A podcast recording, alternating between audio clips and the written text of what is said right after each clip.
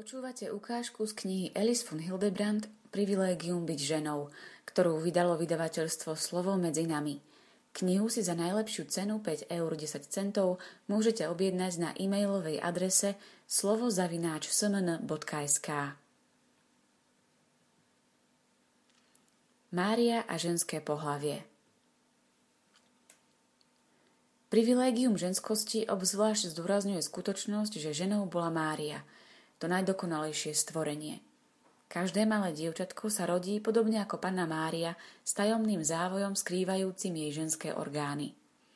Každá žena má maternicu a to je privilégium, pretože práve v maternici ženy sa skrýval Spasiteľ sveta.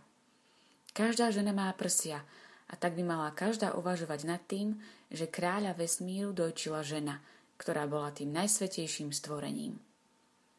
Každá matka dojčiaca svoje dieťa robí presne to isté, čo pred stáročiami robila Mária v Betleheme, Egypte a Nazarete. Každá žena je vďaka svojej ženskej prirodzenosti spojená hlbokým putom so Svetou Pannou. Je povolaná k napodobňovaniu jej cností, v prvom rade jej nádhernej pokory.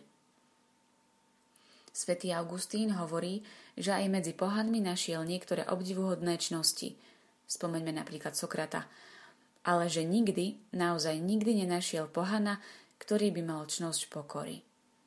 Dôvod je ten, že túto čnosť je možné vlastniť len v duchovnej rovine a preto nie je dostupná tým, ktorých životná filozofia je obmedzená prirodzenou etikou. Pokorný človek sa hrozí toho, že by bol nazvaný pokorným, a vlastne trpí, keď ho niekto chváli, že vlastní túto prchavú cnosť. Pyšný človek naopak veľmi rád počúva, že niekto chváli jeho pokoru a túto chválu si priam užíva. Kým sa budeme porovnávať s inými ľuďmi, či už na základe telesných, intelektuálnych alebo duchovných vlastností, vždy nájdeme niekoho, kto bude na tom horšie než my. Keď cítime, že nemáme dostatok talentu, môžeme sa poľahky utešovať poukázaním na niekoho, kto ho má ešte menej ako my. Všetci jazda poznáme ľudí, ktorí sú škaredí, no radi poukazujú na ešte väčšiu škaredosť tých, ktorých danosti sú ešte chudobnejšie než tie ich. No pokora sa neuchyľuje k porovnávaniu. Táto cnosť nás učí stavať sa v nahote pred svojho stvoriteľa, toho nekonečne dokonalého a svätého. Takáto konfrontácia nás núti padnúť na kolená a vyznať, že sme nič len prach a popol, ako povedal Abrahám Bohu, keď prosil za Sodomu a Gomoru. Je nepredstaviteľné, že by niekto mohol stáť pred týmto jediným pravým Bohom a zotrvať vo svojej ilúzii, že on je niekým. Všetky dary, ktoré máme, pochádzajú od Boha. Sami zo seba nie sme ničím a prepadli by sme sa naspäť do ničoty, keby nás Božia ruka neudržiavala pri existencii skrze concursus divinus, božské spolupôsobenie. Táto konfrontácia medzi Bohom a človekom by bola pre nás zdrvujúca a voviedla by nás do metafyzického zúfalstva. Pripomeňme si zvolanie svätého Petra: Pane, odiď odo mňa, lebo som človek hriešny. No uznanie našej ničoty by malo ísť ruka v ruke s vedomím, že Boh, ten nekonečne dobrý a milosrdný Boh, miluje svoje stvorenia, tých ubohých žobrákov, ktorých povýšil do šľachtického stavu tým, že ich stvoril na svoj obraz a podobu. Vo chvíli, keď si človek uvedomí svoju biedu, aj veľkosť, ako aj to, že je milovaný, dostáva takú ohromnú radosť, že chce byť radšej kvôli tomu, ktorý ho miluje, tomu, od ktorého sa naučil, že stačí milovať, ničím. Milujúci manžel či milujúca manželka sa teší z uznania toho, že jeho manželka či jej manžel je lepší ako on, ona. Aká veľká je radosť plynúca z kontemplácie dokonalých vlastností toho, koho milujeme.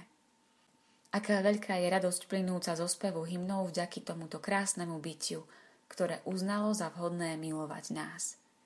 Všetci svätí nachádzali radosť vo vyhlasovaní svojej ničoty a v dôvere v to, že Boh v nás môže urobiť veľké veci.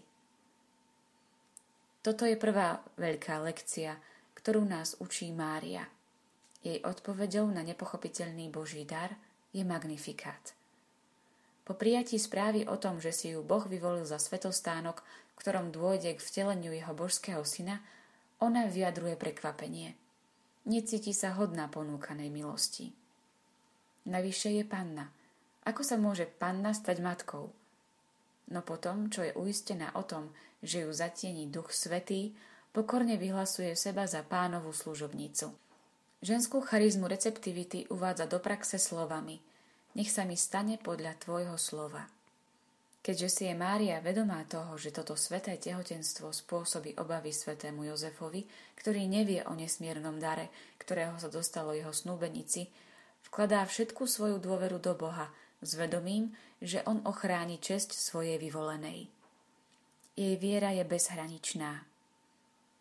Neskôr počúva, že jej srdce prebodne meč a dostáva tak varovanie, že bude mať účasť na utrpení svojho syna. Tak sa jej život stane ozvenou slov z knihy Náreky. Vy všetci, čo idete po ceste, pozrite sa a hľadte, či je bolesť ako bolesť moja. Alebo z knihy proroka Izaiáša. Odvráťte sa odo mňa, horko zaplačem. Nesnažte sa ma potešiť. Vidíme, že je neustále zbožná, tichá, pokojná, láskavá a prostredníctvom svojho materstva zdanlivo v úzadí, no predsa slávne v popredí.